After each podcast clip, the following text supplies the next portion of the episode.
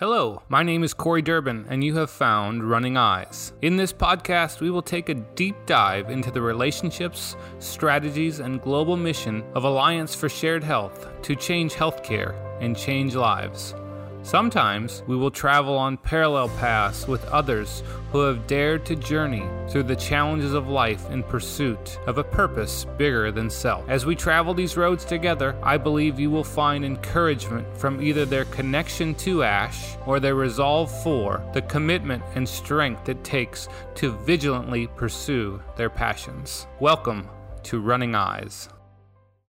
I am joined today by my good friend Kristen Ernst. Kristen is a licensed professional counselor for over eight years.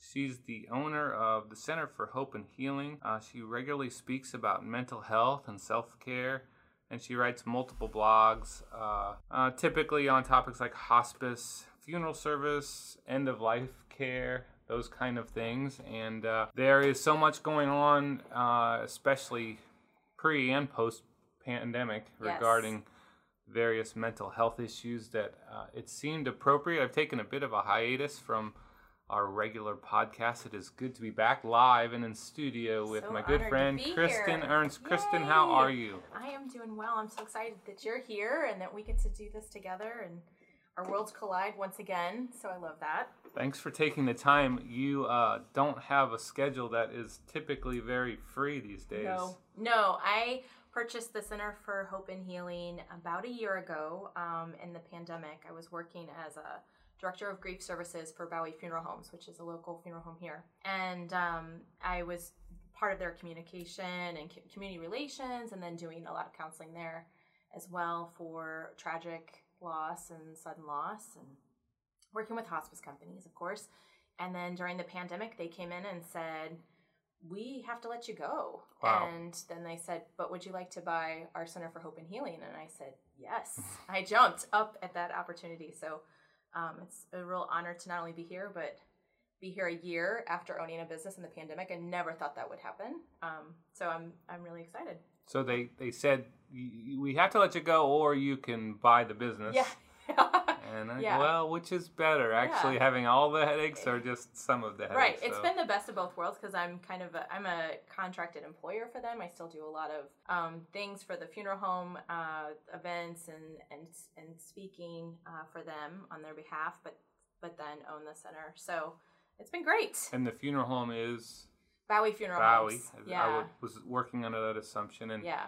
You have a, a connection to, to Baue. I do full circle. So when I um, in 2004, my son died Mm. of um, of um, he needed a double lung transplant, and um, my my good friends Corey and Summer were there during all of that. Um, he was not able to get the double lung transplant in time, and we had to take him off of ECMO, which is a lung and heart bypass machine.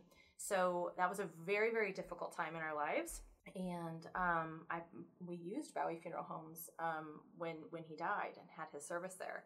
So when I was hired there, um, it was like I just felt like it was a full circle that like God had used that that pain um, and and difficult time to to help others because as you know like I I went once Aiden died I was insatiable as far as my grief goes I was reading every book and trying to get my hands on going to counselors and trying to get my hands on everything to do grief, grief right, um, trying to do it the right way.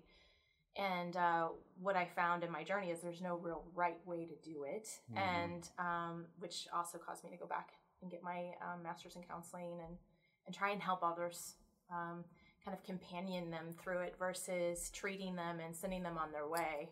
Um, it's a very different philosophy in grief counseling versus different different sects of counseling. Well, so often I think the place we get to in our lives is birthed out of our own hurt or sometimes Very our own, so. even our own, I don't know, it can be successes, but sometimes the successes come from overcoming hurt. Yeah. I would define where you are as success. I don't know if that's how you would look at it. Thank and you. those those days are days. It's it's interesting because I think we tend to. There are things we compartmentalize. It's probably easier for us. I'm talking Mhm. about my wife and I to compartmentalize that because it isn't our experience. And when you remind me of the date and the time and talk about ECMO machines and like all of my I go, I go back there very Yeah. quickly. So there's a place in my mind where that's very real. And uh, so I, I, I've told you this before, and I know my wife has. We we so admire your courage, and you know you you've been doing what you've been doing for eight years. And 2004 was the the four days of life that your son Aiden Yeah. had. Yeah, And so it, it took took a while to get to the point where you are today, huh? With very your so. where you are in your career. Yeah. And is there what do you what do you attribute to uh, getting to where you are now and the, the the services that you provide and the career you have? Well, we went to so um background story is that when things weren't going well in my marriage, which um child loss, there's an 80% divorce rate. So um, things weren't going well in the marriage, and we went to several um, several counselors, um, whether they were um, licensed professional counselors that were specifically Christian, or we went to pastors. and And my husband had started cheating a lot Mm, through um, through the marriage mm, and then blaming it on the grief. And so um, we went to several pastors and several people that just said, you know, just try and forgive and walk through this together. And um, so I did that for a certain amount of years, and then um, to that that I went to another counselor that um, she uh, my ex had like my ex husband now had stormed out of the office, was really angry, and she looked at me and she said, "Do you think he's going to keep on doing this?" Hmm. And I said, "I don't know." And she said, "Do you think he'll take care of you when you're old?" And I thought to myself, "He hasn't taken care of me at all." wow. And so, and this isn't to bash him at all. This was just like, oh my gosh, like like this was a wake up call to. Um, I think that I had other underlying mental health issues prior, and and layered with the Christianity, it was it was almost like this perfect storm of like I was just seeking God, and and and I really believe that God put this this counselor on my path to be like this is this is something you have to work on. This is your own self worth that you have to to improve. Um, and and so that caused me to leave and then go uh, go back to school. Which that whole um, me going back to school was an amazing testimony in which I didn't know where I was going to get the money from. I didn't know how I was going to do that. And my dad is a financial planner, and he had done uh, well for this this gentleman. And he said, "Hey, you know, you've done so well for me. If there's anything that I can do for you, you let me know." Mm. And how many times do people say that to us, and we don't ever really ask? We were like, "Oh yeah, sure. Oh, or that's great. do they really mean it? you Right, know? right. And so my dad knew what I was going through and said, actually, my daughter, he was a big, um, he was a big wig at uh, Lindenwood, to make Okay. the story short. And um, he's, he said, I'm retiring, I'm moving to Arizona, and um, why don't you have your daughter come in and talk to me? So I went in and talked to him, and and uh, he said, you know, I've I have had people help me in my life and my journey, and now I'm moving and and moving to Arizona, and I just feel like I'm supposed to help you, and I'm going to pay for your master's program. And so That had to hit you oh I- hard. I was like bawling my eyes out. There were like eight people there because he was leaving. So he was like, so and so is going to take care of you and get you admitted, and so and so is going to do this for you. He had like stipulations of like, um, you know, you have to go straight through and you have to have like basically a 3.5 GPA and all those kinds of things, which I was fine with, of course. And I walked out of there crying, just feeling like, because I had felt so depleted and so down. And how was I going to do this? And then that was like that so, yeah. that, that this was like that that you know that universe saying okay no you've got this you've got this and people kind of rallying behind me. So um i you know went right into um right into my program and i just knew that i was that i was going to help people not only with um, my heart was to teach people about grief and about trauma and uh, work on self-esteem and self-worth all the things that i have had to work on because i have continued that journey like i don't i would never go to a counselor that hasn't gone to a counselor. Like that's really important. Um, so um, i continue to to kind of improve in my own journey and and work on things that i know i need to work on. And with that with that counselor that i really believe saved my life in many many ways. Um, so that's that's where we are today. I mean, I um, work with a lot of clients that are um, dealing with eating disorders, uh, grief and trauma, sudden loss, survivors of suicide. Um, people are always like, "Gosh, isn't that depressing? Isn't that really depressing?" And I'm, and I'm like, "It's meaningful work. It's Mhm. it's really meaningful work. It's hard, but Well, I love it." Thank you, first of all. Thank you for doing what you're doing. Uh, you. It's we are made more and more aware of it in what we do with our health share program and uh, the members that that our customer care team works with every day. And second of all, and maybe first is, I'm really sorry you had to go through that um, post your son's death. And we're, we're friends, so we've had Yeah. this conversation before. But I, I want to just acknowledge that that's no one should have to go through that Thank you. uh, and it, out of these challenges that you, what makes it, it tends to make us hmm and sometimes the making is a really painful thing to go through isn't it Yeah, I agree. I agree. But it's a part of that, like, uh, you know, like burning out the bad stuff. You know, Mhm. I think that's really an important part of the journey is for us to go through that that stuff, and and then I, I know that people come to me because they know I've had child loss. You know, I'm able to understand that in a way that other counselors can't.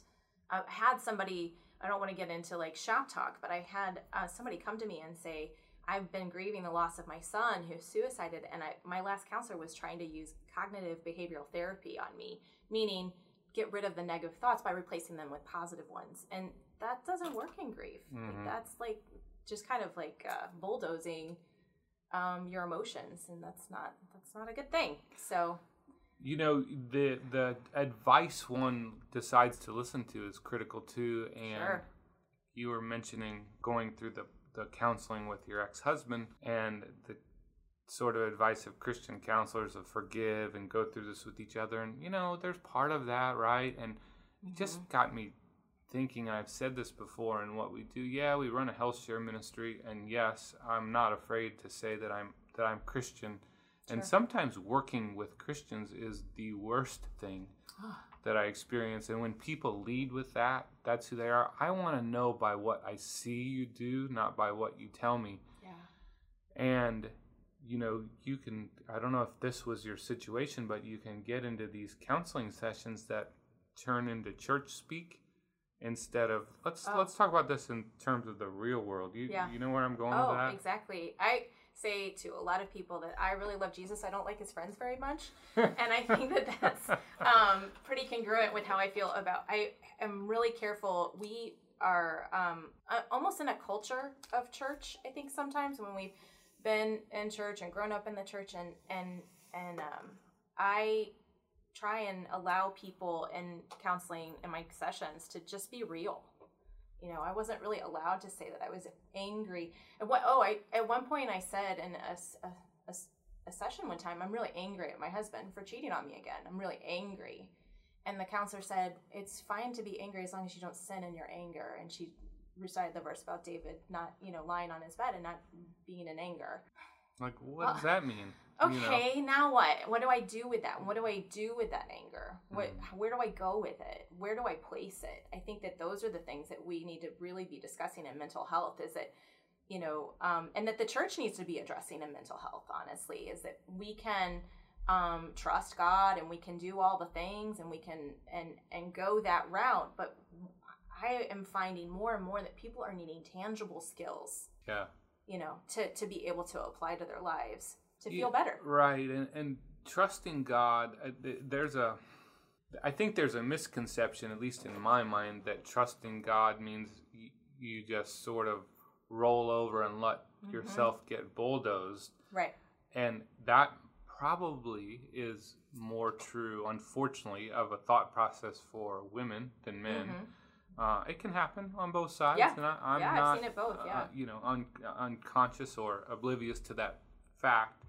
And I just say, you know, that doesn't mean I just willy nilly accept all Right. of this crap that is Right. happening to me, and you, you know, that mentality has to change. I think, Right. and the stigma that divorce is some unpardonable sin. I'm not here advocating divorce, but there are times when Yeah. it's not safe to stay Oh, in the situation that you're in. Right. And it wasn't safe um, at all. So, um, yeah, I think that the message that I try and um, convey, not only in my life but in my practice, is that lo- God is love, and love means accepting people as they are, as they come to you, and and not trying to fix them, but just Mhm. validate where they are in their experience. Right. Right. And then once that happens, people, especially in grief, um, once somebody says, you know, I had a grief group just the other day that someone said, I don't want to live. I Mm. don't want to. And now this wasn't somebody that was suicidal, but they just their their person died, and they feel like their right arm was severed, and they don't know how to, you know, they don't know how to move on in life or move through in life. We never say move on, by the way. Yeah. Um, but you know, he was saying, um, I just don't want to live. And once he said that in the group, everyone in the group was like, Oh my gosh, I'm so glad you said that because I feel that way too. Mm. And it validated everything that everyone was feeling in the room. Just no one feel, felt like they could say. Saying it doesn't mean Right. you're doing it. Yeah. And uh, we had talked to Dr. Todd Frisch, you know Todd. Yes. And one of the things he conveyed a story or relayed a story of a woman that that he was helping um, Mhm. through facial diagnosis, and she had some skin issues, eczema issues, and that kind of thing. And and he said, well, that's not the issue. The issue is some underlying stuff you have going on with X, Y, and Z in your life, and people can go back and listen. I, I wouldn't say the story correctly anyway. The point is, once she verbalized it, she said, "What do I do about it?" Yeah. And his answer was, "You just did." You know, Mm, so this whole it. you Mhm. you said it, and instead of internalizing it, and so that Yeah. that hits home for me when, Oh yeah. you say that. research shows that um, we're learning so much more about the brain, but there's a direct cor- cor- correlation, excuse me, between trauma and autoimmune diseases, and how tra- like people have not been able to voice their trauma, and like this correlates into like things staying in the body, and then making us sick. hmm And so um, that's why mental health is such a huge, huge part of our overall health, um, because it does it, it does play into everything else. Right. It does, yeah. Yeah, so you've gone through this. I love having our guests get Mhm. known a little bit. I I think all of this becomes more real when Sure. the real there's a realization that we all have a story, and maybe we'll bounce back and forth a little bit between your story and and some of the things that you're doing now. And I, I'd like to shift gears a little bit to some of the things that are going on. You feel like here, maybe pre and post pandemic Mhm. but what's going on with uh, the clients that you're seeing not necessarily specific issues although Sure. that may be the case but what what i think is probably an uptick in mental health issues and is that can you can you speak to that just a little Mm-hmm. Sure. bit So, um, part of that we haven't mentioned, part of my background is in suicide intervention and prevention. And um, I worked at a life life crisis services, which is a um, national hotline actually that's like in St. Louis, which is so great to have that Awesome, that yeah. resource here.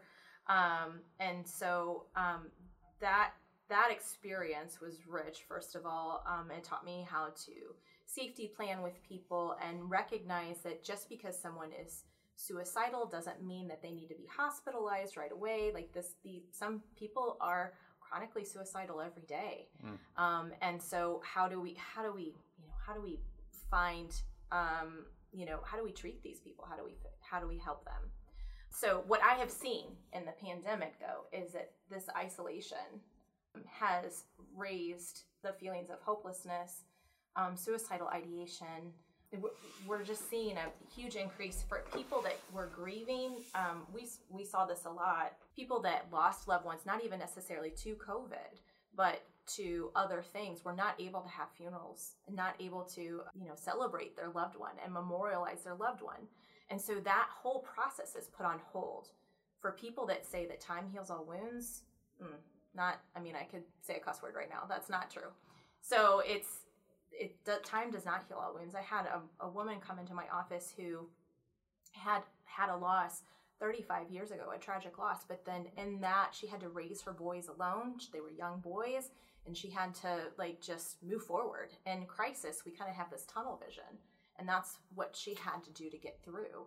And then she was coming into my office 35 years later because she had remarried just recently, and her husband had cancer, and she said it's bringing up all of the old stuff. Wow.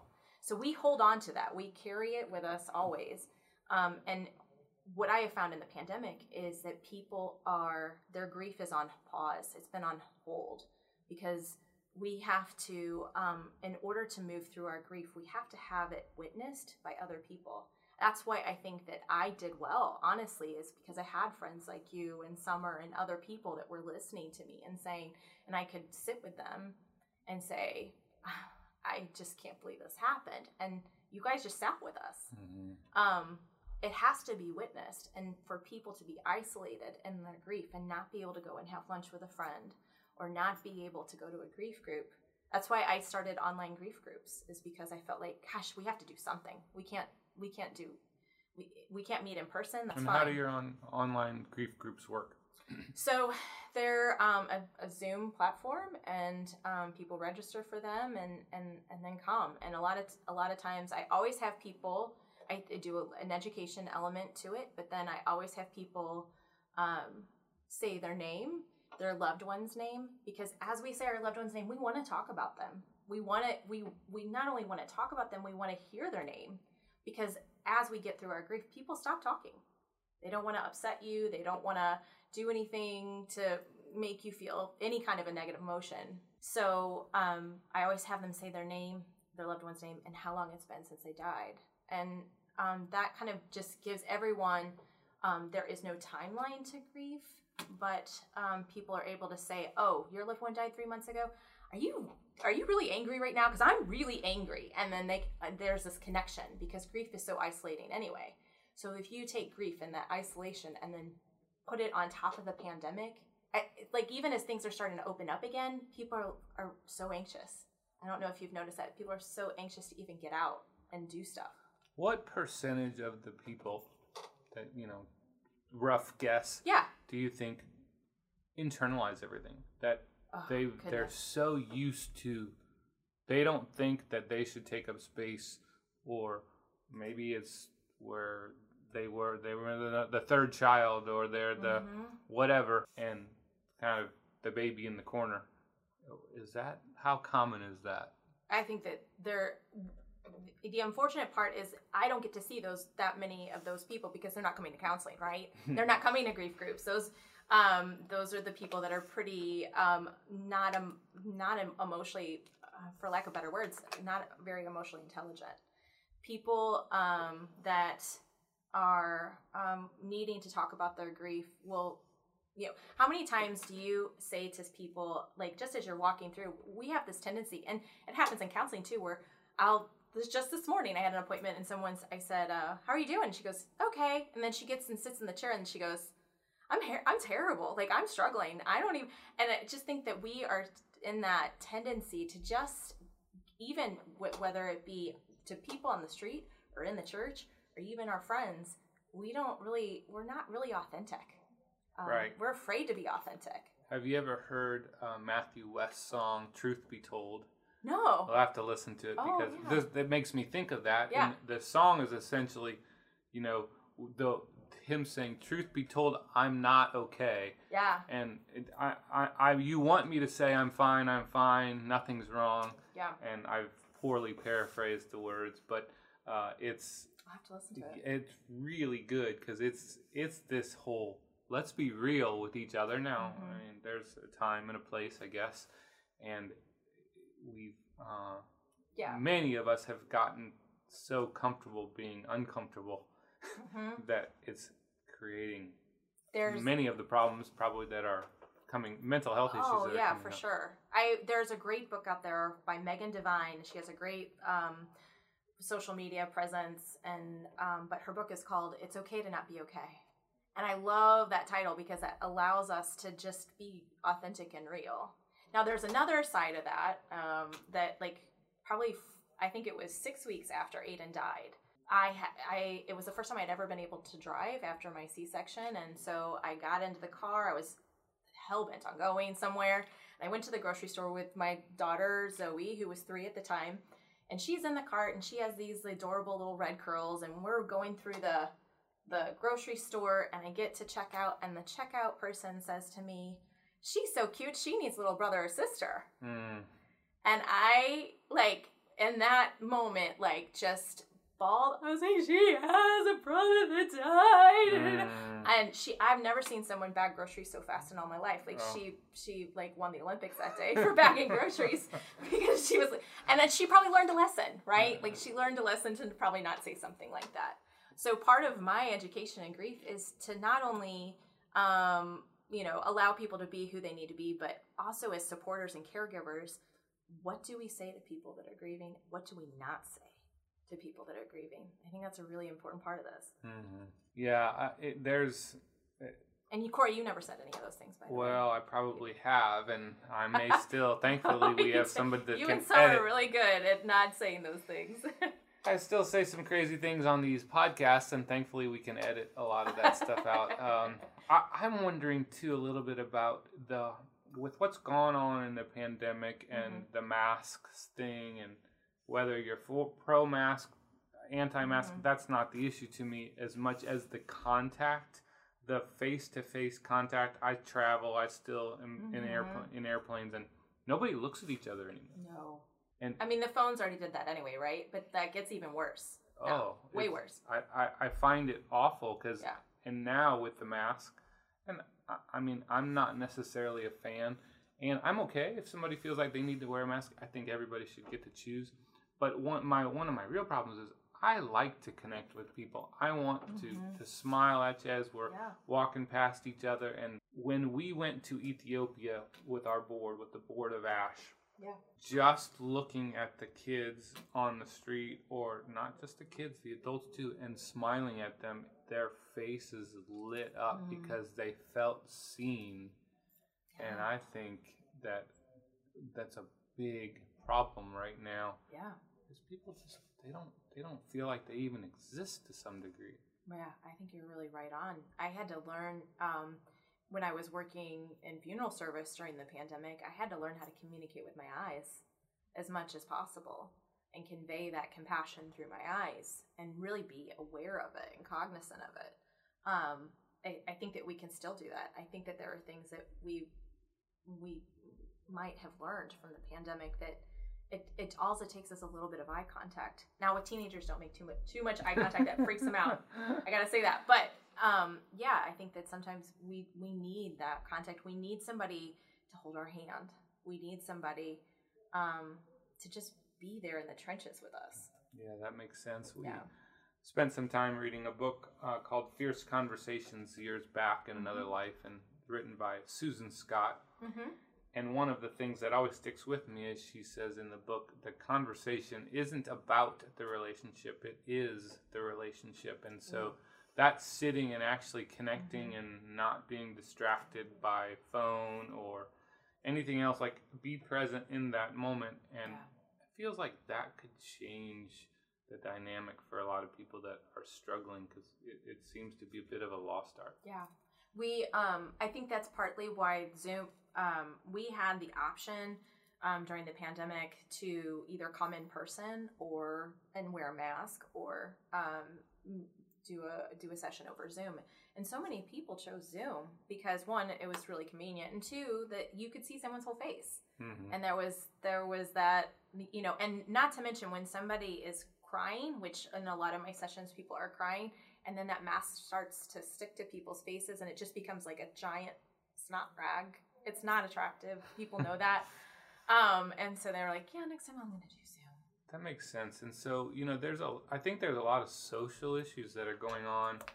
I don't think it's, it's obvious. Mhm. Uh, your clientele, uh, what what kind of things that are, are you seeing? Is there a prevalence toward some of the transgender issues? Are there Mhm. suicidal ideation? I mean, what what does it run the gamut of for you? Um, so I, I, I would say that I'm in um, St. Charles County, which is in Missouri, and is a predominantly white uh, place, and um, I have fifty percent of my practice is minorities, um, and then also, you know, we do have a lot of um, the LGBTQ plus community in our practice and i'm really actually really happy about that. Really proud to offer, you know, companionship to um, to those issues. What is going on in the LGBTQ plus arena that you think is leading to so many people coming in?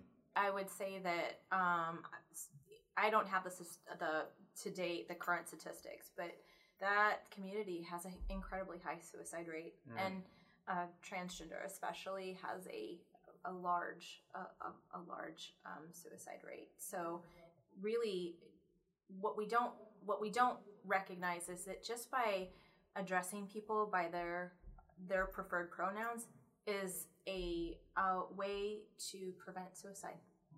Mm. So, wow. that, like when people are asking me, how can I, you know, how can I be, how can I help people? Um, just meeting people where they are is where we can, where where we can do that, and and not having any judgment. And so that I would say that's the biggest issue is hopelessness. You know, self harm is a is a very large component. And is it is the hopelessness coming from feeling like not being accepted, or is it afraid to say who you are or gosh it's something. so many things i mean it's it's so many things but i think even in their own bodies there's what they say what they call is body dis body dysmorphia yeah. and uh-huh. and not wanting like like looking at their bodies and hating it no matter what other people see um, and so that's that's a real so even if they have real acceptance and their support systems a lot of times that's that's hard to you know i think that that's hard as is you know in the heterosexual with men and women like that we we have a hard time accepting our bodies.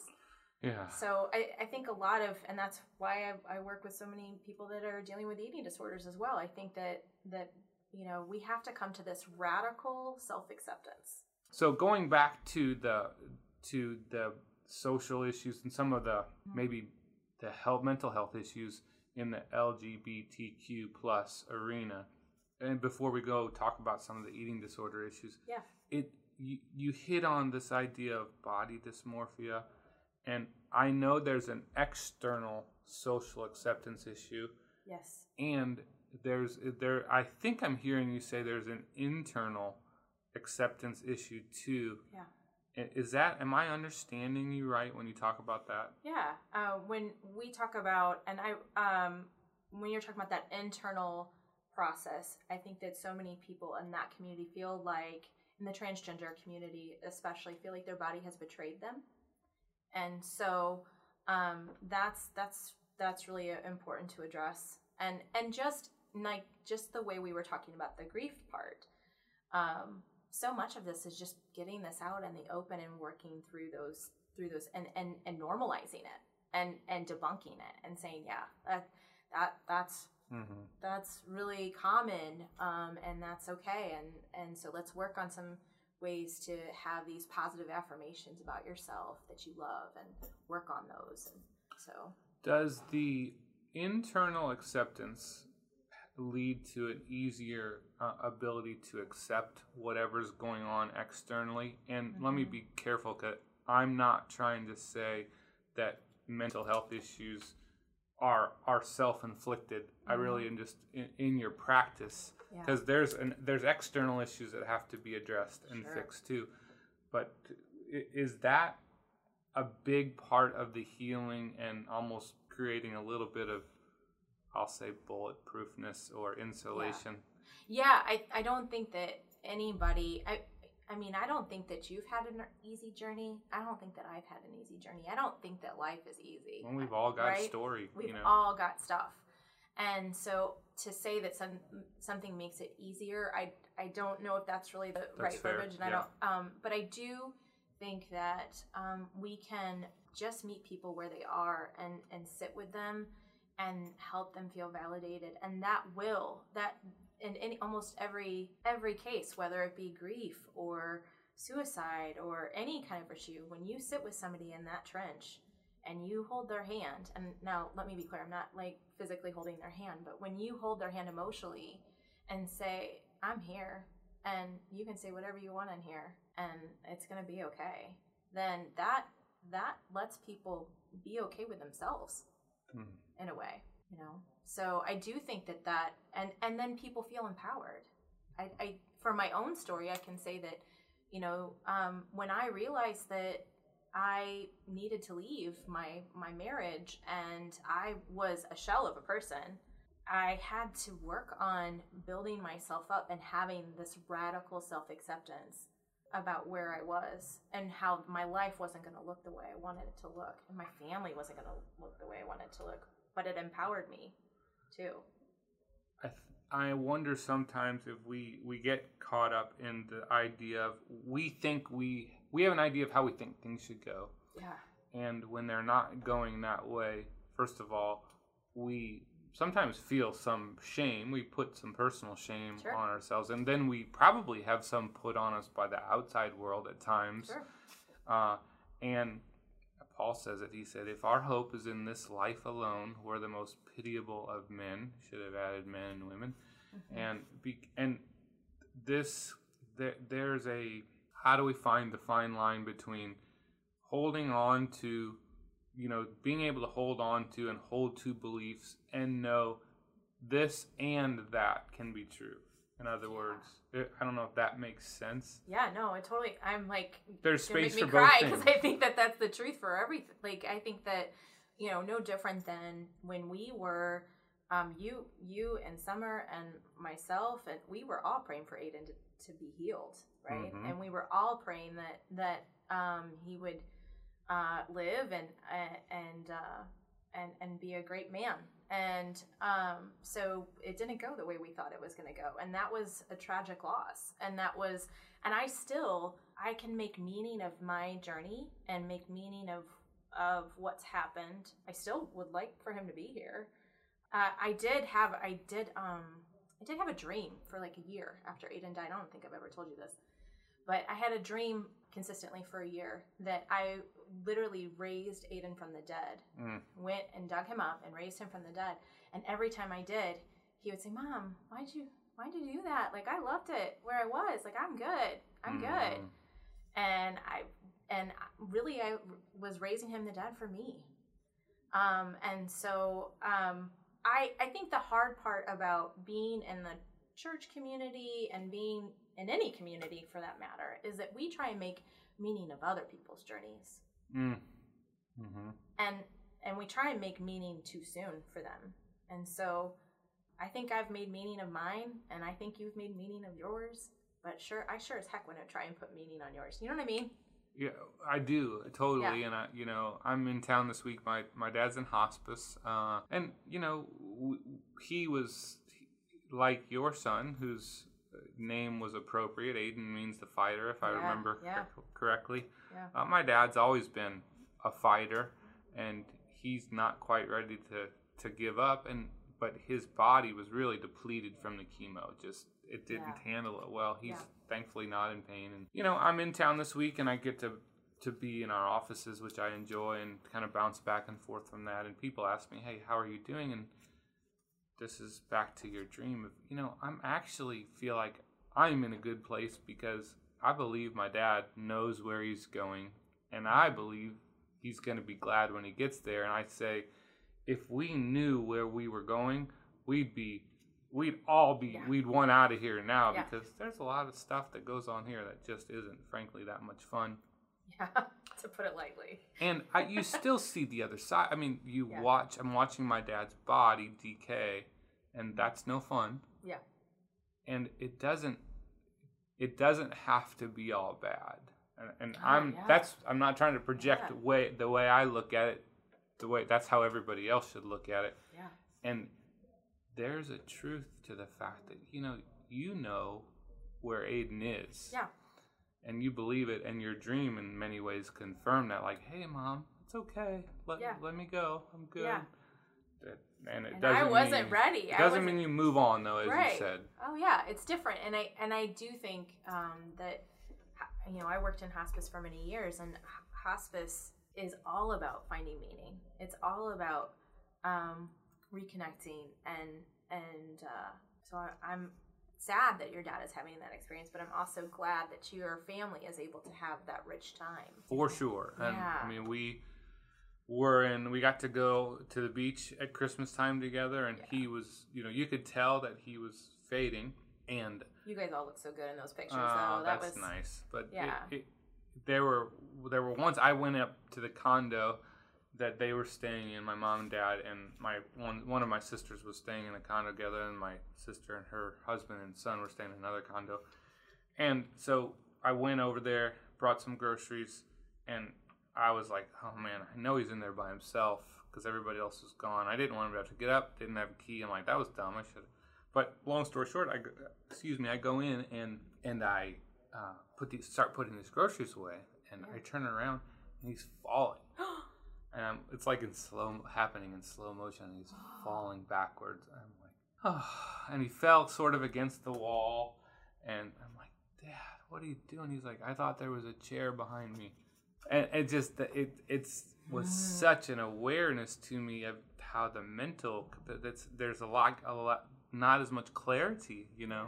yeah. And but even in that, the time was sweet. When we got done, he's like, "That was the best trip I've ever been on in my life." And it's like, wow, you know, there's something amazing happens when we are forced to slow down mm-hmm. and just engage and have real conversation. And he's been given a gift in many ways because he can see that we're not made very aware sometimes that our time is close. Yeah. And so we've been given a gift in that too. Yeah. So, yeah. So as hard, difficult as it is, yeah. And the, the people are amazing and they've been amazing. And Yeah. I was hearing a story about a friend who the hospice folks brought in somebody to play the, the cello Yeah. as her as his mom was passing. And so Mm-hmm. she got to hear the cello being played the last couple hours of her life. And Mm-hmm. those things are great for that person who's dying, but they're also really meaningful for us. So. Mm-hmm. Yeah. So uh, this idea of eating disorders, it, it seems to be prevalent right now, Mm-hmm. uh, and I don't know if this is fair, but if it's attributable to some of the lack of control that we have going on in the Mm-hmm. world around us. But can you want to talk just a little bit about what you're seeing there? Yeah. So um, I think that a lot of times eating disorders have a comorbidity of obsessive compulsive disorder. So like that's something to just kind of shell, you know, compartmentalize for a minute. Um, but um, so when things are out of control, things are, you know, there's a big trauma component um, to eating disorders usually. Um, that that there's one thing that you can control, and it's your your eating habits, and it's not necessarily um, there is a lot of body dysmorphia in the eating disorder community. I, you know, would say that it's not all body dys- dysmorphia though. It's a lot of it is about controlling, or it starts off as control and then morphs into something else. Mhm. Um, it's it's one of the deadliest um, mental health disorders that that we have in the United States. The stats I've heard is that about ten percent actually end in, in death, Yeah, it's a it's a um, which is staggering, really. it's very difficult to treat, and it's ongoing, usually life ongoing, um, which is difficult to to hear because I my family's been touched by that um, by eating disorders. So I think that um, we've noticed. I think this was in a, a documentary recently, but in 2006, with introduction of social media, they were finding that um, 10 to 11 year old girls were self harming because they didn't like their bodies. They are comparing you. When we were kids, um, I know we're so old, but when we were kids, like we compared ourselves to the prettiest girl in school. Well, now they compare themselves to the prettiest girl in the world. Mm, which So- isn't real. Which doesn't who doesn't even look like she really right, it's not even real. It's not Right. even real. It's been you know, uh, you know, airbrush and lighting crews and makeup and the whole bit. I mean, if we carried those around with us, we look fantastic all the time. Um, Well, you don't need that. I probably would, but uh, the Yeah. point is, is that like we're fighting an uphill battle. yeah, you know, and of course there's the the a documentary, The Social Dilemma, and I, I was Mhm. going to say it is such a social dilemma, Yeah. and as a parent, you know, you go. You're, when your kids get to a certain age, you realize you're sort of damned if you do and damned if you don't, which is Mhm. provide them with with phones that Yeah. they have social media access because it is the way our kids connect. Right.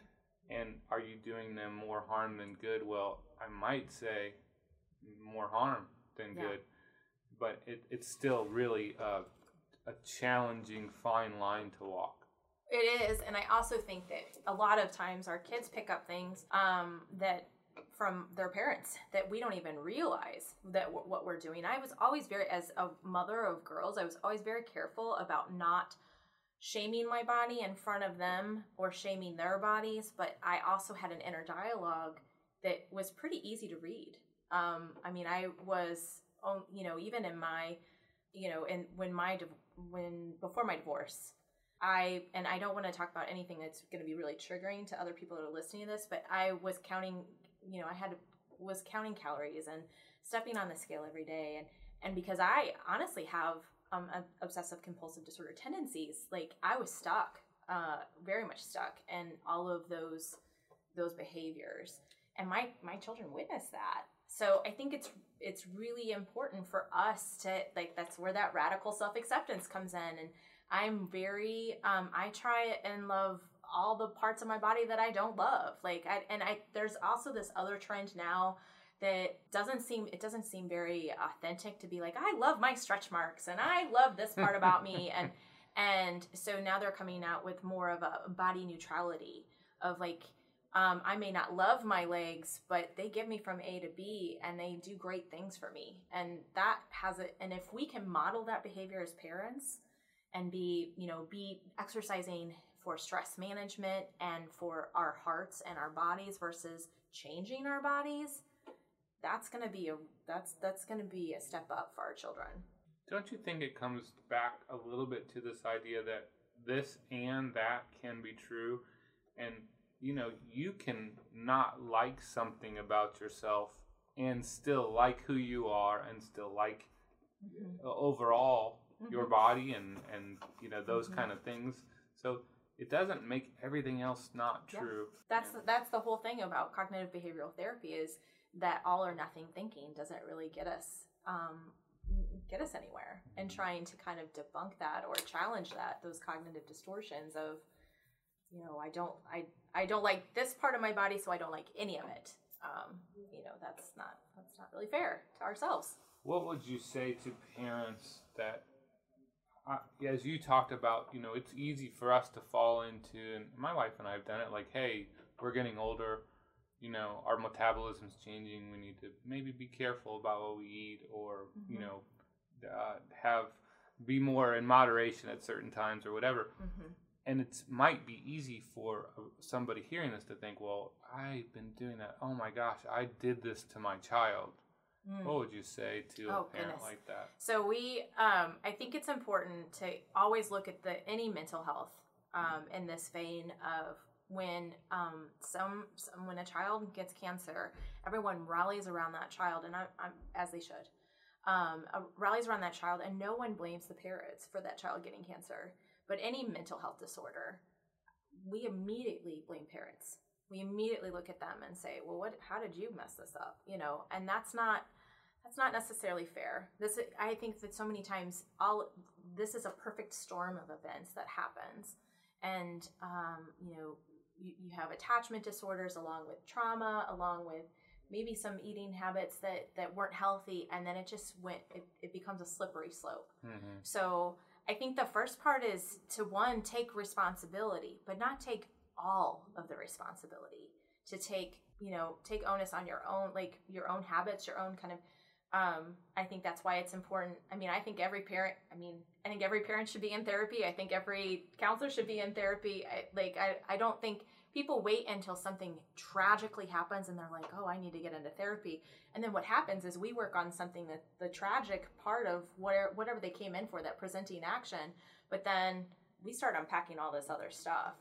And so I I I think that we have to have again radical self acceptance, and that but then also take responsibility Mm-hmm. and and try and model you know try and model those behaviors i think that it's mm, those healthy behaviors i mean yes we our metabolism slow down i think that we have a, an issue with not wanting to look old though i mean that's i mean that's that's the thing like i i remember looking at my my grandmother and she was beautiful and she she was beautiful and she she always put her face on. She always said that. I put my face on and and but like she didn't get a lot of, you know, cosmetic surgery. She didn't, you know, she, she was chubby and and loving and just more to love. So um I I I don't think that that the younger generations necessarily they're going into that that that older age kicking and screaming Yeah. which is a whole nother It- slew of social issues It but is, yeah and I think what I'm hearing you say re- relative to the parents is, look, that you can take responsibility. It don't take all the blame. It's Mm-hmm. Uh, we're my wife and I talk about this, and I probably say this to her more.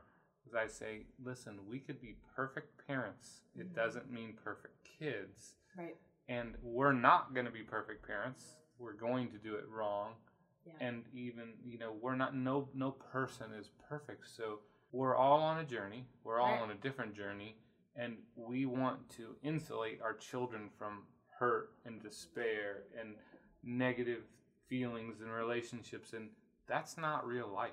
Right. And who we are is developed from the challenges as much as the probably more so than from the walking on the path without Mhm. getting bumped and bruised. Yeah. We're uh, i think that we're trying to build resiliency in our children. That's really the goal is to build resiliency. And this new word that's big and fancy and you can impress your friends at dinner parties is neuroplasticity is like making sure that we are able to adapt to change. And that's there's all kinds of things you can do to uh, to increase your neuroplasticity. It's something as simple as like doing a puzzle or um, you know do trying something new trying a new sport um, trying a new exercise routine whatever that is. But like that's some to me that's one of my goals as a parent for my children is to increase their resilience and increase their neuroplasticity. And then by doing so then we'll you know we're not going to see mental health go away like that's like but part of this is just the awareness and talking about it and like this is coming to the forefront where we can finally talk about it Mm. let's take, talk about access uh, yeah you know the the one thing that I hear and from friends with experiences or some of the things that are that hit close to home for us are it's not easy to No. find somebody a to talk to maybe a is somebody qualified to talk to and then b when you find that qualified person to be able to get in and talk to them Yeah. it, it's it is it a function of lack of professionals it is a more of a function of such a so so many people with challenges Yeah. or probably some of both but I think uh, when you're talking about access, it's it's two things. It's um, lack of qualified professionals. Um, there's a lot of people. I, I joke around. I do a lot. I have a lot of interns that come through the Center for Hope and Healing, and I have a real um, heart to help people through that because the one thing that they don't teach you, and I think there's two things that they should that they're missing in programs and one is self-care like that should be like taught all through the entire program of your master's program and uh, and licensure and all those things um, but the other thing is entrepreneurship and people that are counselors usually are terrible business people terrible. Um, don't and thankfully i have a good business coach and a good like i have some i when i know i can't do something i get people in place that can help me. And so um, that has helped me tremendously. But I do think that there, because of that, you see a lot of counselors that get out of the field because they're burnt out and they don't know how to, like, running a business is too much and they don't, or they work for an agency that, that overbooks them and, and takes advantage of them. So they, they go and, no offense, sell, sell insurance. And so they, they, they, because it's too much. Yeah. insurance, so it's okay Yeah. Anybody that's selling insurance. Um, it's- it's just a less stressful job. So, um, and and the other part too is that I, something that I, if I go on vacation, I never tell people that I'm a counselor because you go to sit by the pool and you say you're a counselor, and before you know it, you have someone telling your life story.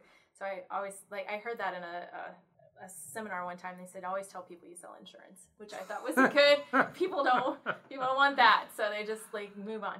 But um, so I think it's l- lack of lack of um, providers um, is a huge part. Like I, for instance, right now have a five month waiting list, um, and then and that's the way everybody is. I w- went to call and refer, and and they had it on their voicemail that said, um, you know, we have right now we have a four month waiting list. So that's that's definitely an issue. The other part I think is um, coverage. Um, like insurance is, or I'm sorry, um, that is why I have always decided to be um, a, a provider for insurance is because so it makes it more affordable for people. And my uh, general session is $125 cash pay. That's that's a lot for a lot of people. Sure, and yeah, so that's why I've always, you know, and of course when you're dealing with insurance, you're not getting that, you're not getting that, and you're not, um, and you're waiting several weeks to get a payout, and the turnaround and the paperwork is all a hassle. But I really believe in making mental health care accessible for as many people as possible, and that's why we do sliding scale. We do we and we have in the center we have people that are kind of of all different um, have diff, you know they may be an intern or they may be uh, a provisionally licensed, and that way we can offer price points for everyone um, that say, okay, well, you know, you may not be able to. You, what can you afford? You can afford forty dollars. Okay, here's somebody here. So can can that be dangerous from the standpoint of does less money mean less qualified and is it is it better to be you know I get to talk to somebody mm-hmm. than even if they're not as qualified then I have to pay more to talk to somebody who has the background training life experience Sure. I think the one thing about the counts, you know, counseling and social work in general is that everyone is always being supervised. Always. I, I consult with somebody on my cases that that um, I mean I'm not officially being supervised, but I have a group of people that I meet with on a, a regular basis, and I'm like, this case is really you know really stumping me. What do I do with this? Do you have any suggestions? And we do. We'll talk about cases, and we'll and and I don't I, I mean I see that in the medical industry, but I don't see that across the board in every but counseling and social work uh, for the most part I think are always so the people that are less quote unquote less qualified are seeking supervision and talking with those and you know and and talking with somebody that's much more qualified and um and and learning from other people that are qualified that's the only way you learn you know? And and a lot of the times I, I will say this is that you can't you can't teach empathy. So um, there are people that get into the counseling arena or social work arena and they have all the interventions and they you know all of they they are a walking book but they can't sit with people. Mm-hmm. and so um, that's when you put them in management or something. I don't know but bedside manner yeah. etiquette. But I, I just, uh, you know, uh, and I think that a lot of times people look at that industry as people that are in in the industry. There's a lot of narcissism in in the industry, so you have to be careful of that too. So where does that come from we have to get a lot of education. Um, I mean, we have, and and I think that um, is is there a a- as a therapist does one become narcissistic or because they think they they help all these people or is it because they were already and Yeah. this is just bringing It's probably like the the chicken or the egg. It's probably hard to like kind of differentiate, but I do think that it's it's it's a lot of people. There's a lot of control. There's a lot of you know. I I walk with with a manner that's really really humble, but there's I've seen other counselors are like, man, you got to get your stuff together and um, say that to clients. So Yeah. I mean, I like I just think that. Um, yeah, you just have to be careful. There's a there's a lot of people out there that that don't have the best intentions. So my wife and I know you good enough to know you're an open book. Yeah. And what's been the toughest part of your journey from, you know, where you would say, man, this is where things really got tough, and and it might be before you were, got married. I don't know, but Mm-hmm. you know, what's what was it, what's been the toughest part of your journey? My goodness. Um, I think it's I think it I think you'll be able to relate to this, but it's one thing for you to go through difficult things and and feel like you have um the grit to get through it, but when you see your children going through hard things, that has been the most difficult part. I think that that that has been whether it be estrangement from their dad or just um, some really difficult times that they've gone through I, I can I can deal with my own stuff, but when you see your own children going through stuff, that that's been the most difficult part by far. So when there, there's a realization that oh man, my son or daughter, daughters, in my case, Yeah. are are going through something, and you become aware of it. It. What do you tell? What would you say to a client hmm that first time? Like, where do you go? Where Where's the jumping off point of oh man, I, this is really hit. This is really hard because it's not me. I I would take that cross all day. I'd take that mhm. burden all day long. hmm So how do you start out in a point with managing what is something that's probably going to be, you know, really tough Yeah. to compartmentalize or say, okay, it's not happening to me. You Yeah. get the question. Yeah. So my um I think it's about developing a culture of acceptance and also just being a listener, uh, especially with teenagers. Just being a listener and observer. Um, I have told my kids since they started therapy, they started they started therapy when I started going through the when I separated, and and they all had their own counselors. And I think it's important. Like I also am a musician, and I tried to teach my daughter Zoe piano lessons when she was five, and then she she was pia- playing the piano, and then she said, "Mom, no, mom, you have it all wrong. You don't, you're not doing it right." And so, and I had a college education in music, so um, that's when I knew it was time to get her a, a piano teacher, right? And I think that's the same for counseling too. Like just because I'm a therapist doesn't I, I, I spend a fortune on therapy for myself and for my kids because that's a priority. And I've joked around with people in session and also with my own kids that you know what you can get loans for school you can't get loans for therapy. Mm. and so i feel like i'm you know uh, you have you have therapy funds. You may not have college funds but you have therapy funds. And i think that that i we kind of joke around tongue-in-cheek um, about that. But um, i think it's important for them to have that self-awareness and for them to th- this is just setting them in that trajectory of the coping skills that they'll need in life but they'll th- i mean i think that my kids and i'm not just saying that because i'm a therapist like i think we'll all be in lifelong therapy like me and my children You know, we we use the word therapy, and Yeah. therapy probably comes with a negative connotation, and i hate that it, which is unfortunate, Yeah. you know. And we are probably as a society, especially you know, as a man, we tend to hold things in. And you, we, we host a, a, a men's golf retreat, and Mhm. It sounds funny because it's a great way to get men to show up when there's golf involved. yeah And we do small group sessions and, and large group sessions, and after a while, people people realize this the, the golf is fun, but it's not what they say that was the best part of those three days. And therapy isn't just, you know, I, I'm a mess and I need help, although we're if, the ones who can't admit they're a mess and need help are probably the mo- Yeah. most messed up. But it's about, you know, uh, let's be, you know, a chance to be real, have real Mhm. conversation, and not internalize everything. And, ha- you know, maybe it's how do we move from the stigma of therapy Sure. to I think that we're on, um, we're just on a good trajectory just because I have kids that come into my office. When I say kids, I'm talking about teenagers that we do walk therapy. We will, we, we don't sit in a chair because honestly, I don't know about you, but my kids talk the most when I'm driving in the car. Like that's wh- when I'm not making eye contact with them and they can like kind of look at other things and that's when things come up is when they're just like kind of looking at the scenery and hey mom this happened today um, and so i've recognized that in teens and so we there's a lot of lot that i and i have a i'm really lucky to have an office that's private and i can we can take walks on private streets that are it's and it's really beautiful. It's an old old a historic part of st charles so it's really that part is i feel really lucky.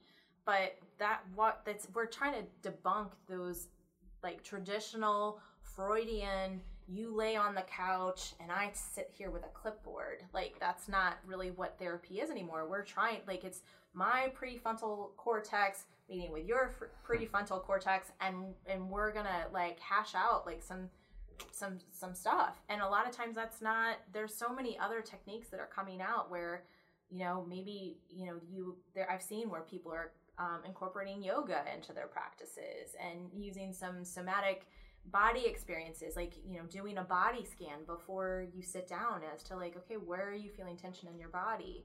Let's talk about that. Where do you think that comes from? Like that's that that it's not just like okay sit down tell me all your trauma. Like it it, it doesn't work that way. So um, i think that therapy has gotten a a bad rap because people think that it's like where you go when I mean we have we have show or movies like One Flew Over the Cuckoo's Nest and and people think that like you know oh I had to go to therapy so I don't go to the quote unquote loony bin which we are starting to change very slowly those things about mental health and what we think and those stigmas and so it's but it's a process. It's we're we're working on it. And it, it needs to change for for us as a society to get healthier so that it's not you know things like eating disorders and things like suicidal ideation there's not some shame involved right. or transgender issues or whatever right. there shouldn't be shame attached to it it should right. be uh, one condition one situation isn't worse quote unquote worse than another it just is and we all go through different things in life our journeys sure. are different as I get older, I realize, you know, it just because something didn't go the way I wanted it to doesn't mean it didn't go the way it needed to. Sure. And you develop character, you develop, you become who you are, you grow into your role, mm-hmm. um, whether it's your uh, professional sphere of influence, uh, as a parent, as a friend, mm-hmm. as uh, whatever vocation you're in and it's it's developed from the challenges that you go through and so we have sure. to I, I know that I can pray and pray sometimes when I'm at my best I walk and I pray I walk my block and I pray and and you can I can go through periods where like I feel like I'm praying and you don't feel like you're seeing any movement Mm-mm. and sometimes it's it's months and years later where you go ah there was stuff at work and it, it, you know mm-hmm. and it this isn't how i would have drawn it up but we wouldn't be here if it if if it hadn't have gone the way it did that i didn't necessarily like it at the time does that yeah totally i also look at prayer meditation mindfulness all of that as pain management like i look at it as like sometimes we're not praying to have something answered but we're praying to calm our calm our souls mm-hmm. to calm the anxiety that's within um, and that's something that's really, and, and so we think, oh, our prayers didn't get answered, but I know that prayer helped me through Aiden. Like that helped me in the night when I was like not feeling him kick, and they were telling me like maybe he's dead, and that that would that prayer would help me, that would calm me, that would make me feel more centered. So it's never not a good thing, you know. Right. Well, David in Psalms it, so much of it is just crying out without answers and just deliver me please and you know it, it isn't necessarily uh, although some of psalms is praising god for for what he did and what he yeah. brought david through but other times it was just the genuine crying out like this is more than i can handle yeah and somehow get me through it and yeah. the pain management is uh, something that I think it's it's worth conveying and hoping that the message comes through that we all have to get to a place that is healthier. Mm-hmm. And if we ignore or we compartmentalize or we don't deal with that pain, then it'll come up. It, it just it just manifests, right? I do think we're making progress because maybe not so much in our generation, but in the younger generation, I am seeing a trend of when I go through like our my informed consent, which I talk about confidentiality and the limits of confidentiality. And I will say, because we live in a a relatively small community, I'll say, look, if I see you at Target, like I'm not going to come up to you. Like if you want to come up to me, that's fine.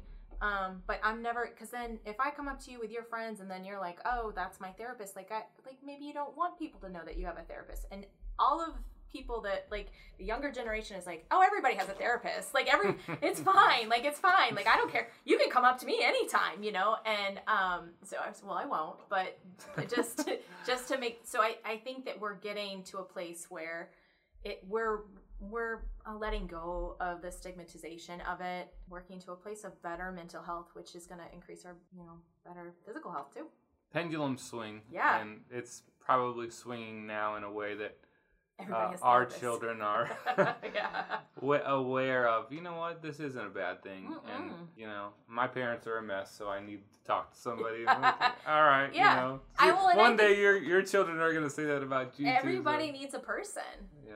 You know, everybody needs a person that doesn't really know you. I mean, you know my background, you know what I, you know, kind of the, we know each other. And so I'm gonna, I'm not gonna like tell you everything because I'm afraid you might judge that, even though you're like one of the least judgmental people I know. But, but a therapist, I can leave it all there and go about my day. Mm. There's something really, and then hopefully she's gonna give me some, some, tangible skills to walk away with it. Oh yeah, and she has through the years. So that's the whole everybody needs a person, you know. Yeah, no doubt. Yeah. Well, I, I appreciate the way you're helping make the pendulum swing and, Thank you. and moving the needle. And you've got some blog sites, websites. You wanna wanna share those? Yes. Um so I write a couple blogs. It's uh monthly and it's hopeandhealingcounseling.com. You can go to the website and get that information there. Along with that's where that's where the Center for Hope and, healing. And they'll Healing find your blog and site, your Yeah. blogs on that site. blog's on the site. Hope and Healing counseling. Counseling dot com. dot com. Yeah. That's fantastic. I would you. encourage everybody to go there, and uh, it's it's been a great great time sitting down with you and having the conversation. And I appreciate you sharing some of the hard things that you shared and just being real with us. And and I, I'm really hopeful that the stigma continues Mhm. to diminish. And those people that have been ignoring the need to get some help and reach out for help are emboldened to, to do so Yeah. just hopefully from this conversation. I hope so too. Thanks so much for having me, Corey. Appreciate it, Kristen. Thank you The conversation around mental health is one that we need to have more often, I think, and it's one that I feel personally like we need to start to address and attack more. And the conversation with Kristen was was valuable in I think a whole lot of ways, and I feel like it's a, it's a great jumping off point for something that we're going to spend more and more time on. Uh, the, there are so many challenges in life, and we all walk through a lot of stuff, a lot of crap sometimes. And of course, there are great and high moments in life too, and we realize, I think, when we appreciate the high moments and the great moments where we're on the mountaintop more, when we go through stuff and we realize how hard it is to get to certain places and, and to, to to realize a victory in our lives. And uh, that doesn't diminish the fact that mental health is is a real issue that needs to be addressed. So this is a jumping off point. We're going to attack it more. And uh, I'm, I'm glad uh, and for so many reasons that we spent the time with Kristen today. And hopefully you were able to glean something of value from it. And we'll look forward to being with you again next time on Running Eyes.